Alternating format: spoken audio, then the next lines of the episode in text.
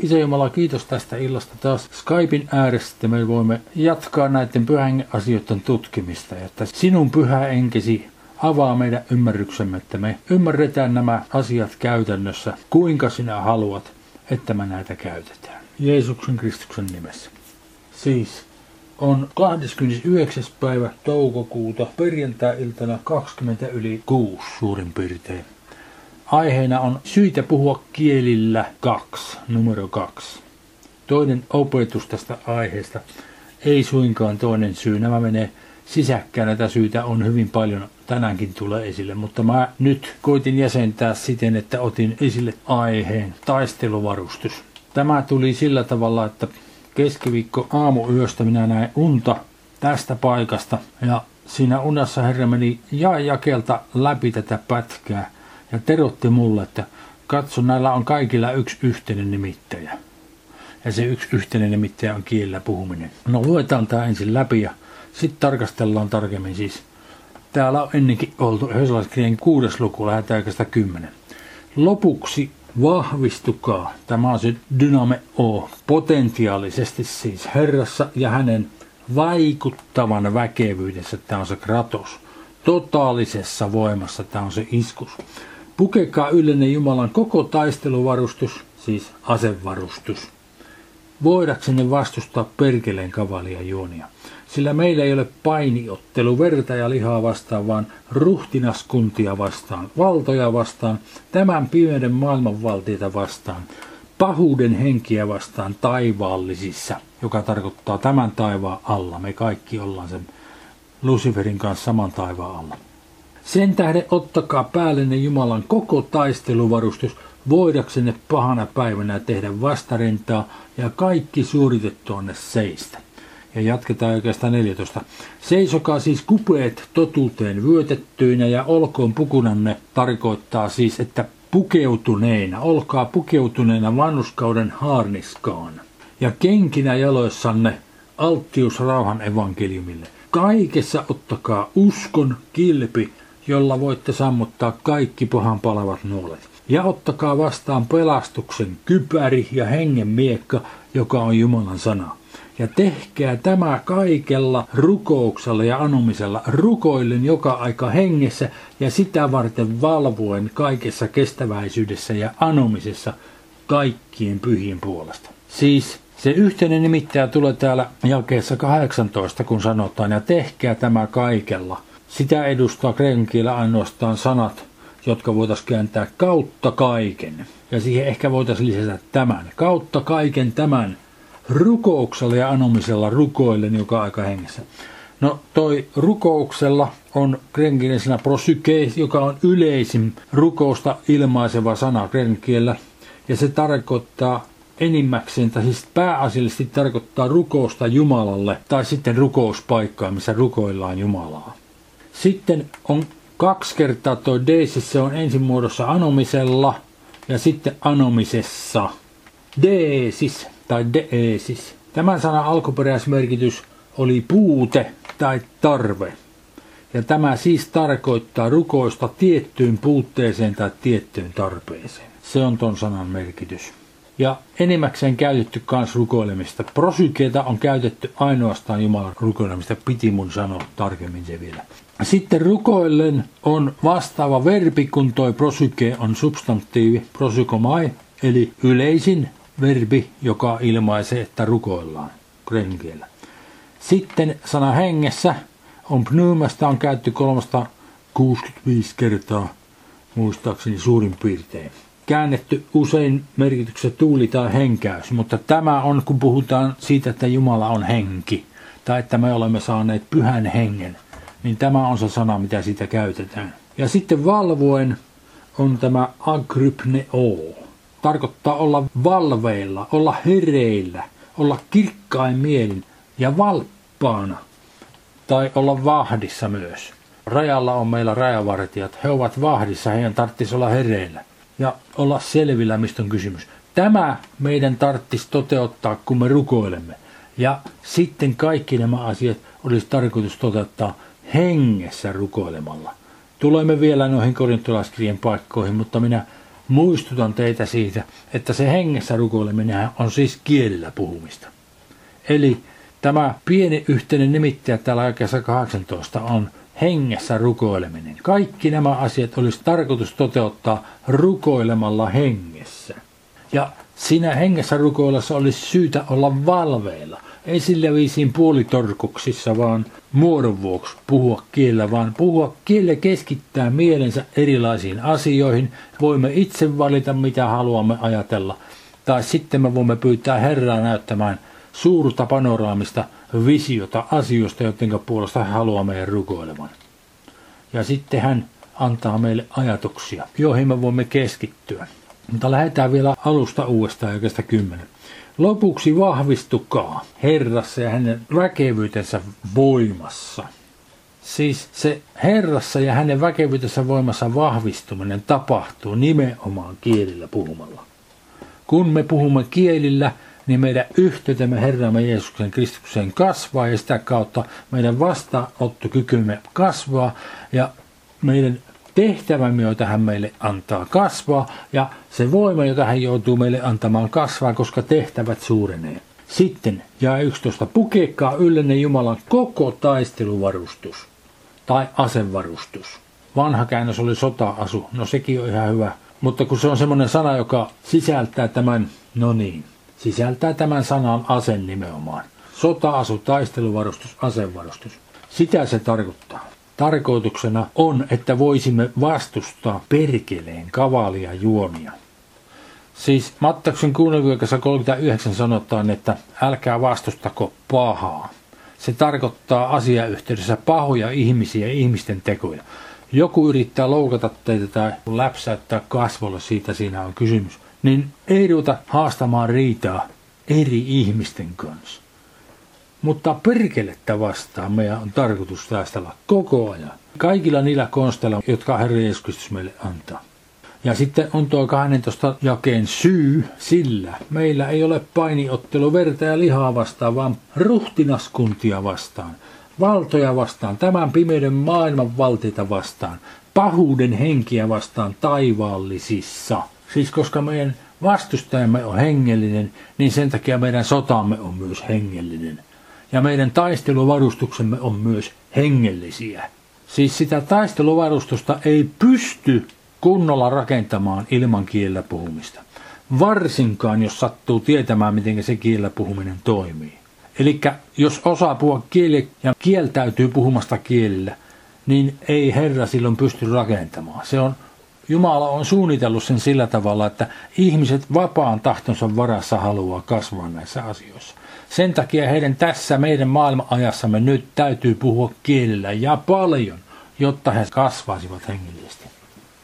Sitten taas jakeessa 13. Sen tähden ottakaa päälle niin Jumalan koko taisteluvarustus. Siis jakeessa 11 se jo sanottiin. Pukekaa ylle niin Jumalan koko taisteluvarustus. Sitten kun jakeessa 13 sanotaan uudestaan, sen tähden ottakaa päälle Jumalan koko taisteluvarustus. Sanotaan kaksi kertaa näin lyhyellä aikavalla. Se tarkoittaa, että ehdottomasti Jumala haluaa, että me toimimme näin. Ja pitäkää nyt mielessänne, että tässä on takana se pienin yhteinen nimittäjä, joka oli siellä 18, se hengessä rukoileminen, joka tarkoittaa, että puhumme kielillä – sen tähden ottakaa päälle ne Jumalan koko taisteluvarustus, voidaksenne pahana päivänä tehdä vastarintaa ja kaikki suoritettuina seistä. Meidän on tarkoitus tehdä vastarintaa, nimenomaan hengellistä vastarintaa, sitä meidän hengellistä vihollista varten. Meidän ei tarvi ihmisten kanssa taistella, jos voidaan välttyä sodankäymistä käytännössä. Sitten jatketaan 14. Seisokaa siis kupeet totuuteen vyötettyinä ja olkoon pukunanne, siis kupeet totuuteen vyötettyinä. Kupeet viittaa siihen keskiruumialueeseen, ei pelkästään sivut, vaan koko systeemi. Kun se vyö menee ympäri koko vartalon, niin kaikki se, mikä se vyön sisällä siinä vyön kohdalla on, ne on kupeet. Ja siellä on ihmisruumissa kaikkein suurin fyysinen voima vatsalihakset on siellä ja koko elimistön ravinnon sulatussysteemit, kaikki nämä sisäelimet on siellä. Siitä on kysymys, että me hengellisesti, meidän hengelliset kupeemme olisivat vahvoja. Sitten pukeutuneena vanhuskauden haarniskaan. Tuo sana haarniska tarkoittaa sanatarkasti rintakehä ja se on saanut siitä merkityksen rintapanssari. Ei siis varsinaisesti semmoinen haarniska, joka peittää koko kehon kaikki jäsenet, mutta nimenomaan sellainen, joka peittää ton rinta-alueen, minkä takana on keuhkot ja sydän. Kun sotilas lähtee hyökkäykseen, niin tota se menee rintamassa päin vihollistaan ja silloin nimenomaan etupuolella se tarvii tätä rintapanssaria. Englanninkielinen sana on breastplate, breastplate, rintapanssari. Se on mitä tuo haarniska tarkoittaa. No nyt kun ajatellaan hengellisesti mistä on kysymys, niin Raamatussa sanotaan, että sydän on meidän elämämme, henkilökohtaisen elämämme tyyssiä. Ja se tarkoittaa sitä, että siellä tapahtuu kaikki meidän elämämme syvimmät asiat. Uskominen tapahtuu sydämessä.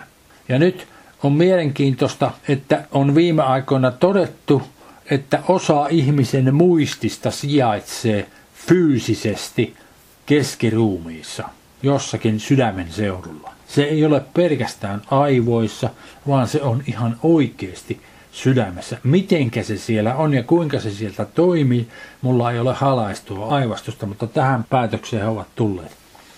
Sitten on toinen asia tuli mieleen. Tasapainoelimiä on myös niskanikamissa. Jos niskanikamat rappeutuu ja se hermostosysteemi siellä alkaa vaivaantua, niin ihmiset kärsivät huonosta tasapainosta sen takia. Jos on huono tasapaino, se ei välttämättä ole pelkästään tasapainoelimissä, jotka on kaarikäytävät keskikorvassa, välikorvassa, vaan siihen vaikuttaa myös niskassa olevat hermot, luissa, niska nikamissa olevissa hermoissa. Siis hengellisesti tällä rintapanssarilla suojaamme sen sydämen, jonka sisällä tapahtuu kaikki nämä hengelliset asiat. Jumalan pyhänki puhuu meidän sydämellemme, meidän sielumme sisimmälle. Sieltä kautta me saamme sen ymmärryksen, mitä Jumala haluaa meidän tietävän, kun Herramme Jeesus Kristus meille puhuu. Hän puhuu meidän sydämellemme. Ja tämä paikka on suojattuna, kun meillä on vanhuskautta. Ja me kehitämme sitä vanhuskauttamme siten, siis se vanhuskaus, joka tulee meille Jumalalta alun pitäen. Sillä tavalla, kun me tunnustamme syntimme, kaiken sen pahan, mitä olemme tehneet, ja me pistämme sivuun kaiken sen pahan, mitä olemme tottuneet tekemään. Ja tähän, niin kuin olemme käyneet esimerkiksi katkeruutta käsitellessämme, me tarvitsemme taas sitä apua. Tähän tarvitaan sitä kielellä puhumista, että kyetään puhdistamaan tämä sielu semmoiseen pisteeseen asti, että se ihan oikeasti on vannuskas. Koska silloin kun se on vannuskas, niin silloin se on suojattuna, eikä meidän hengellinen vastuuta pysty hyökkäämään siihen. Ja 15. Ja kenkinä jaloissanne alttius rauhan evankeliumille. Alttius tarkoittaa sitä, että on valmis pomppaamaan, valmis lähteä liikkeelle, valmis menemään sinne, minne Herra haluaa pitäkseen sanaa tarjolla. Ja sana tarkasti jaloissanne kenkinä, kenkinä jaloissanne on jalkane alle sidottuina, niin kuin Paula-anturat sidotaan jalkoihin. Jalkanne alle sidottuina on alttius rauhan evankeliumille. On valmis menemään sinne, minne Herra haluaa. Ja tämän toteuttaminen taas käytännössä vaatii hengellistä voimaa, joka vaatii kiellä puhumista. Ja 16. Kaikessa ottakaa uskon. Ja sana tarkasti tämä tarkoittaa isoa portin muotoista kilpeä. Ei semmoinen pikkukilpi, joka pitää aina pistää just sille kohtaa, kun jostain joku nuoli tulee, vaan iso portin kokoinen, portin muotoinen kilpi, jolla voitte sammuttaa kaikki pahan palavat nuolet. Kaikki ne pahat ilkeät asiat, mitä perkele meidän hengellinen vastustaja lähettää meitä kohti, ne voimme sammuttaa sille. Ja taas tämän tekeminen edellyttää kielellä puhumista. No, se edellyttää kaikkia niitä muita ilmenemishyötyjä myös. Koska kun me puhumme kieli, sitten me voimme selittää kielellä puhumista ja profetoida. Me voimme ottaa vastaan viisauden sanoja, tiedon sanoja ja hengen arvostelemista. Ja hengen arvosteleminen on käytännössä sama kuin viisauden sanat ja tiedon sanat, mutta hengellisellä puolella. Syy on se, että tietoa meillä on aistimaailmasta tullen myös. Ja me voimme jo tehdä johtopäätöksiä ja siitä syntyy meille viisautta sen tiedon lisäksi. Ja kaikki se viisaus ja tieto, joka Jumalalta tulee, tulee niin kuin koskien fyysisiä, meidän ympäröiviä aineellisia asioita. Mutta henkien arvostelemisen kautta tulee meille kaikki se tieto, mikä tarvitaan hengellistä maailmasta, kaikki se viisaus ja tieto, mikä me sieltä tarvitsemme, kyetäksemme tekemään niitä asioita, mitä Jumala haluaa meidän tekemään, koska niitä ei voi nähdä aisteella. Ei millään voi viidellä aistilla nähdä niitä henkiä. Ja sitten jos tavalla tai toisella aistii niiden läsnäolon, niin sen täytyy johtua siitä, että tavalla tai toisella itse ilmaisevat itsensä fyysisessä maailmassa. Mutta muutoin henkiä ei voi havaita, sen takia me tarvitsemme henkiä arvostelemista, mutta kaikessa yksinkertaisuudessaan se on sama asia kuin viisauden sanat ja tiedon sanat, mutta hengellisellä puolella. Eli tieto jostakin hengestä olisi, että täällä on sellainen ja sellainen henki, ja sitten se tieto, että heitetäänkö se ulos vai ei, niin se on viisautta. Siis henkiä ei ole syytä mennä heittämään ulos ennen kuin on saanut herralta ohjeen näin käyttäytyä. Sitten jos saa ohjeen, niin meillä on usein mahdollisuus heittää ne myös syvyyteen. Ja jos ne heitetään syvyyteen, ne ei pääse tulemaan takaisin sieltä. Jumala pystyy tekemään sen, koska Jumala heitti syvyyteen ne pahat hengit, jotka saivat aikaan tapain turmeluksen silloin, kun Noan vedenpaisumus tuli. Jeesus Kristus heitti henkiä ulos, mutta ei heittänyt henkiä syvyyteen. Legion kanssa oli heillä keskustelu ja hän ei heittänyt niitä syvyyteen. En ole yhtään paikkaa evankeliumista löytänyt, missä Jeesus olisi heittänyt henkiä syvyyteen. Mutta ensimmäisen korintolaiskirjeen 15. luvun perusteella Jumala on antanut meille sen vallan, mikä Jeesuksella Kristuksella on. Eli jos Jumala heitti henkiä syvyyteen, niin mekin voimme Jeesuksen Kristuksen ohjeistuksessa nyt tehdä niin. Ja 16. Kaikessa ottakaa uskon. Kilpi puhuttiin siis siitä jo jolla voitte sammuttaa kaikki pahan palavat nuolit. Ja 17. Ja ottakaa vastaan pelastuksen. Tämä on soteria, soteria. Se sama sana, jota on käytetty roomalaiskirjan 10. luvun ja kesä 90 soteria ja sotso. Sama sanan vartalo. Soteria on substantiivi ja sotso on verbi. Ottakaa vastaan pelastuksen kypäri ja hengen miekka, joka on Jumalan sana. Siis kypäri vanhan muotosanasta kypärä. Kypärä suojaa päätä. Ja pelastuksen kypäri. Minkä takia sitä pelastusta syntyy meille kypärä? Minkä takia suojaa meidän päätämme? Se tulevaisuuden toivo liittyy siihen pelastukseen. Me tulemme pelastumaan iankaikkiseen elämään. Siitä on kysymys. Se suojaa meitä. Meidän ajatuksia. Meillä on niin hyvä toivo. Jumala oli järjestänyt meille hyviä asioita tulevaisuudessa tavattoman hyviä asioita. Kaikki nämä me rakennetaan, koko tämä taisteluvarustus me otetaan vastaan kielillä puhumalla.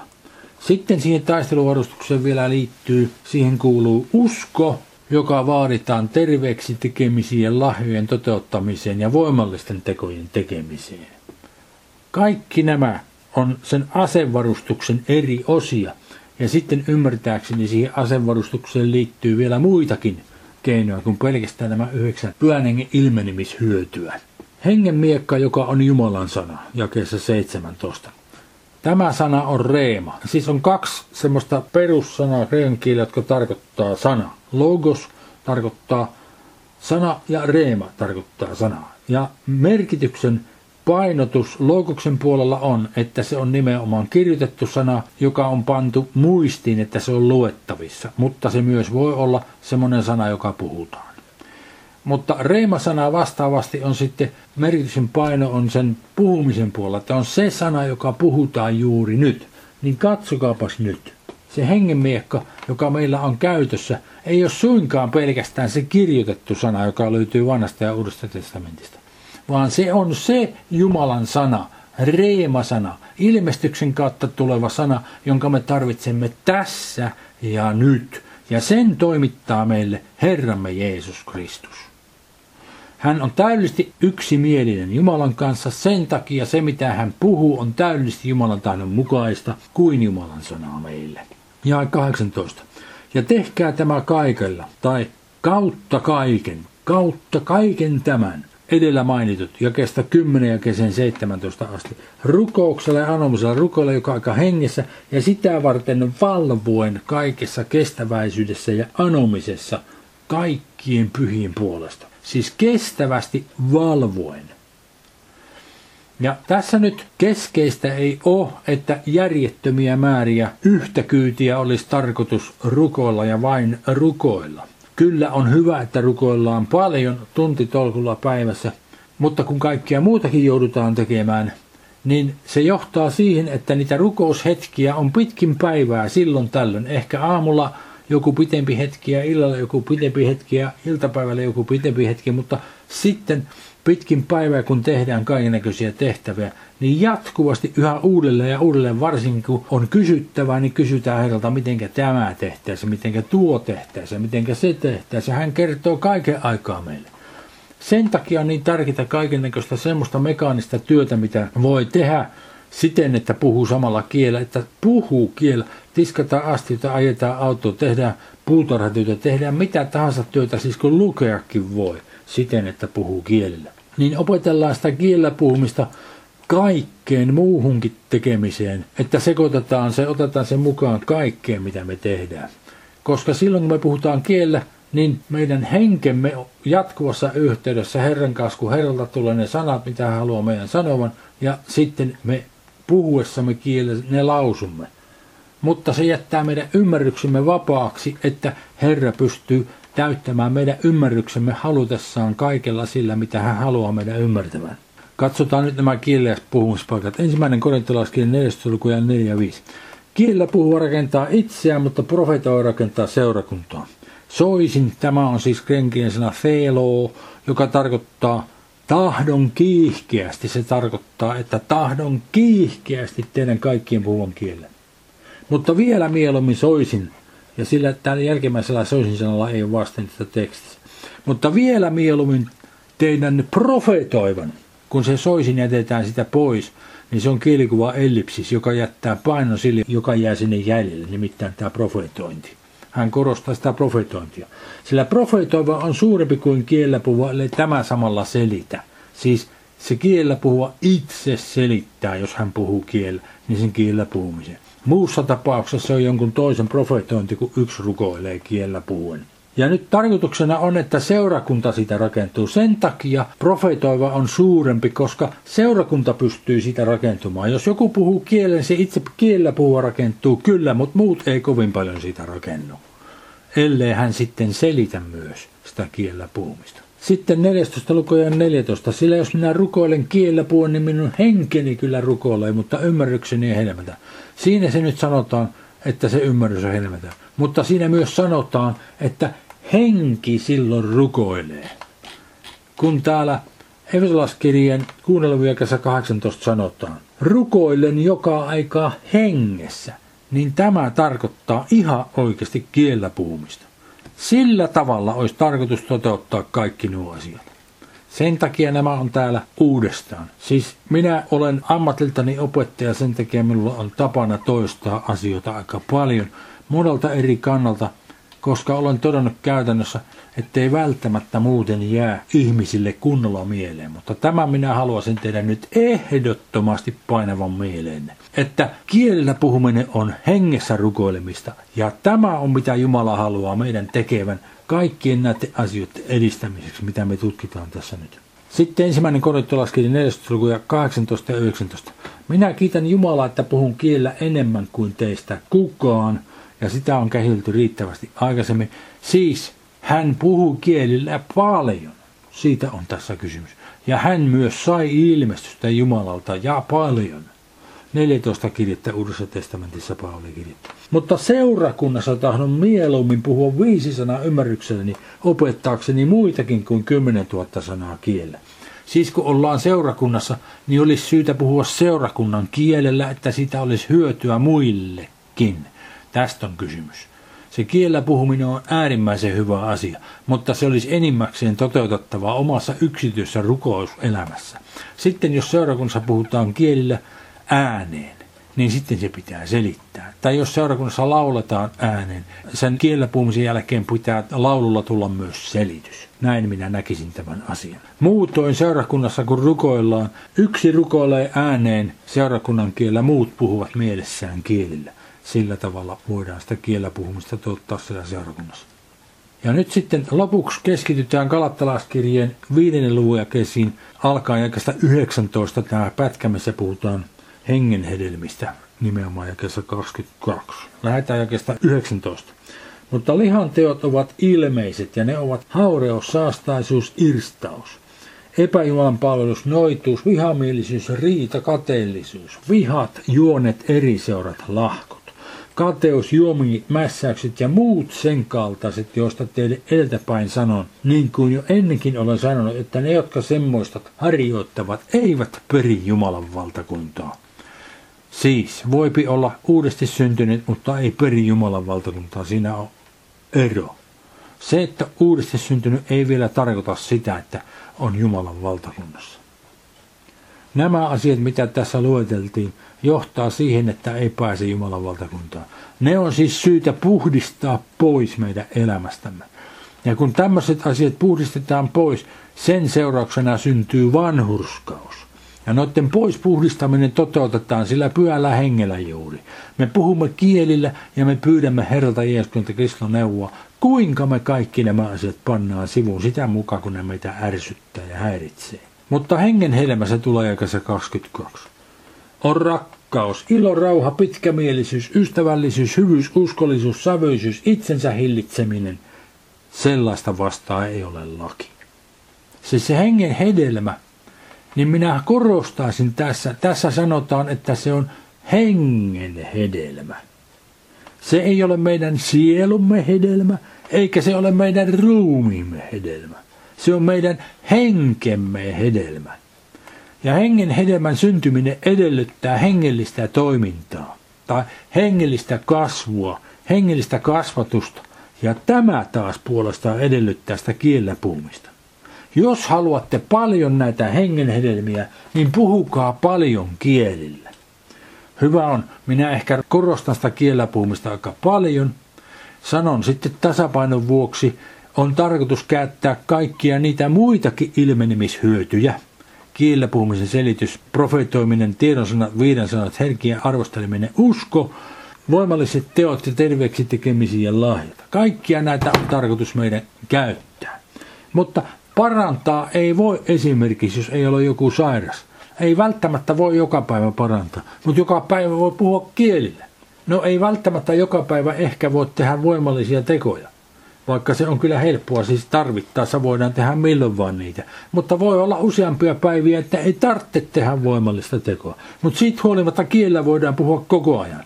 No, kiellä puhuminen, selitys ja profetoiminen seurakunnan kokouksessa niin paljon kuin seurakunnan johtaja haluaa tai miten sitä ollaan seurakunnassa sovittu, kuinka puhutaan kielellä selittää tai profetoida, niin sitten niin paljon. Mutta kielellä puhuminen on rajaton. Te voitte puhua niin paljon kielellä kuin te haluatte. Ja se on hengellistä toimintaa. Ja meillä on etuoikeus kohdistaa rukouksessa esimerkiksi meidän ajatuksemme juuri siihen asiaan, mitä Herra haluaa meidän rukoilevan. Rukoilemme oman terveytemme puolesta esimerkiksi. Meillä on mahdollisuus tehdä se kielellä puhumalla ja me parannumme. Nyt käydään nämä eri sanat tästä läpi. Varmaan kaikki tavalla tai toisella. Sana hedelmä on karpos telkkarissa oli joskus ohjelma Karpolla on asiaa. Minä siitä aina muistan, tämä on Karpos.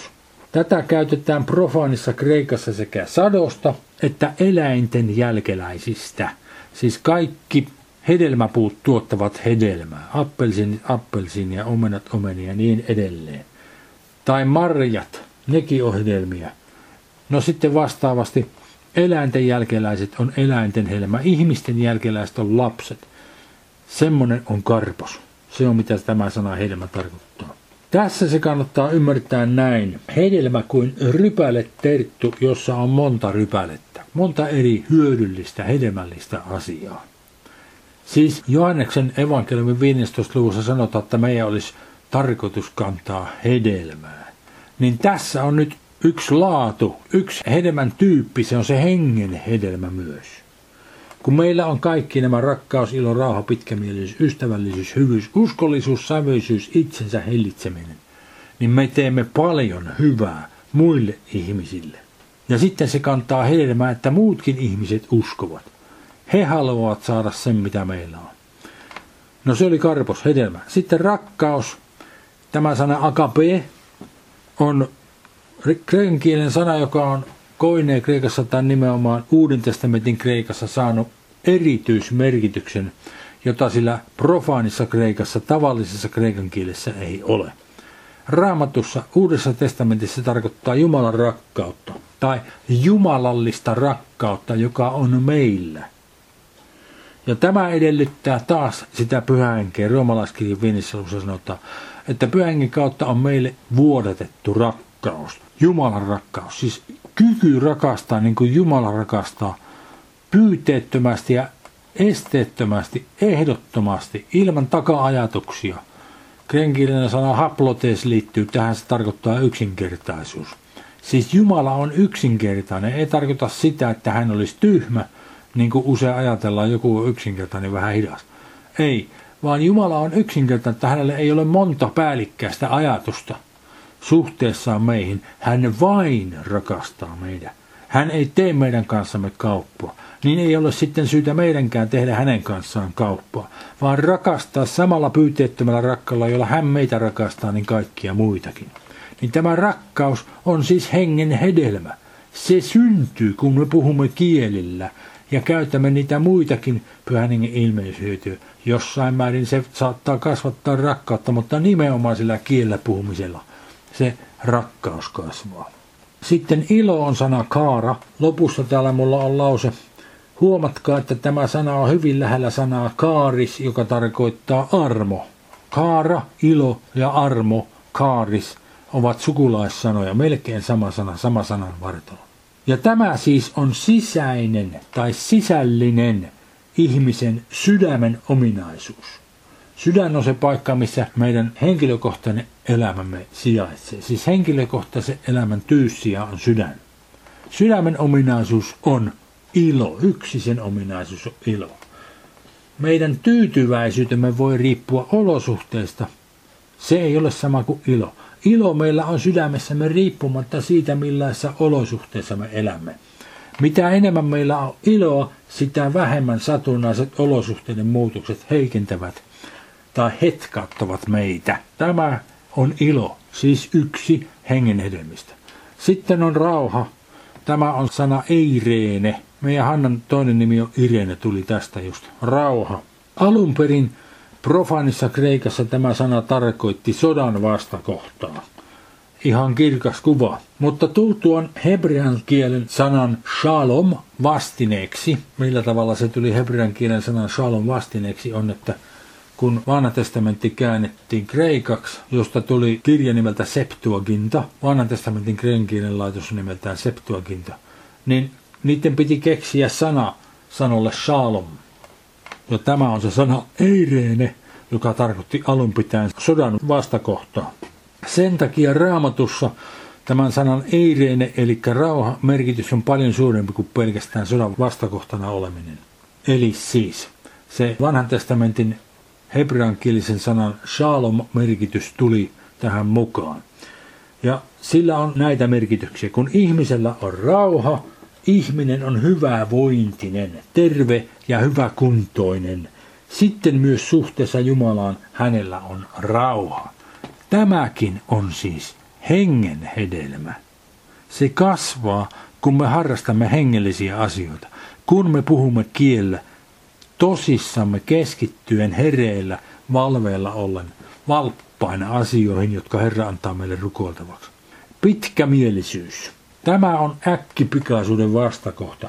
Mieli kestää pitkään vahvana ja säilyttää itsehillintänsä.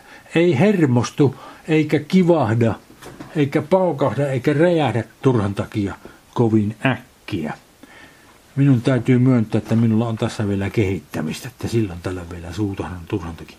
Ystävällisyys on tämä sana kreestotees. Tämä tulee verbistä kraomai, joka tarkoittaa käyttämistä. Ja kreestotees tarkoittaa siis alun perin hyödyllisyyttä tai käyttökelpoisuutta. Siinä mielessä ystävällinen, että tekee hyviä asioita ystävilleen.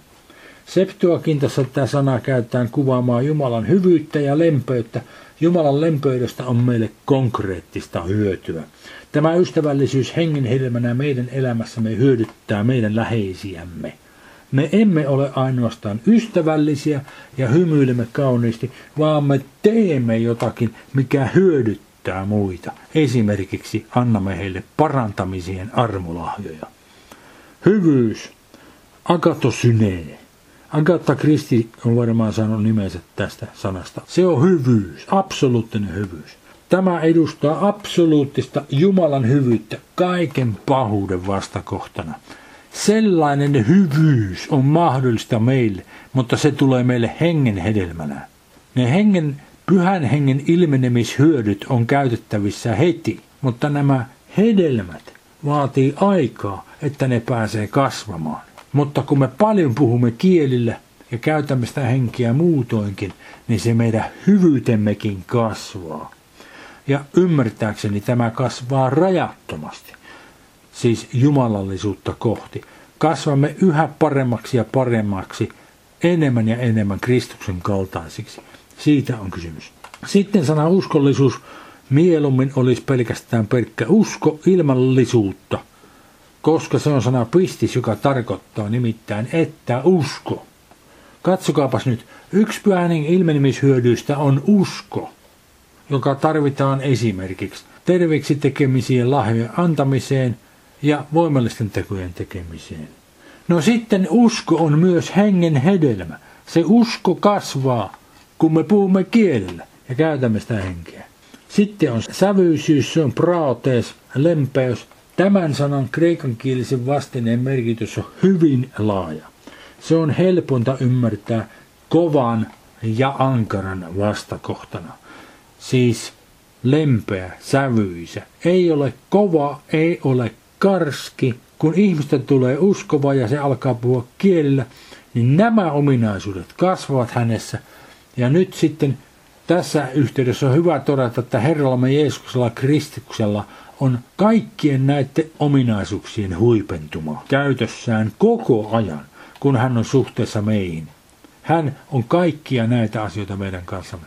Sitten on vielä viimeinen tuo itsensä hillitseminen jakessa 22, joka käytännössä katsoen tarkoittaa pidättyvyyttä.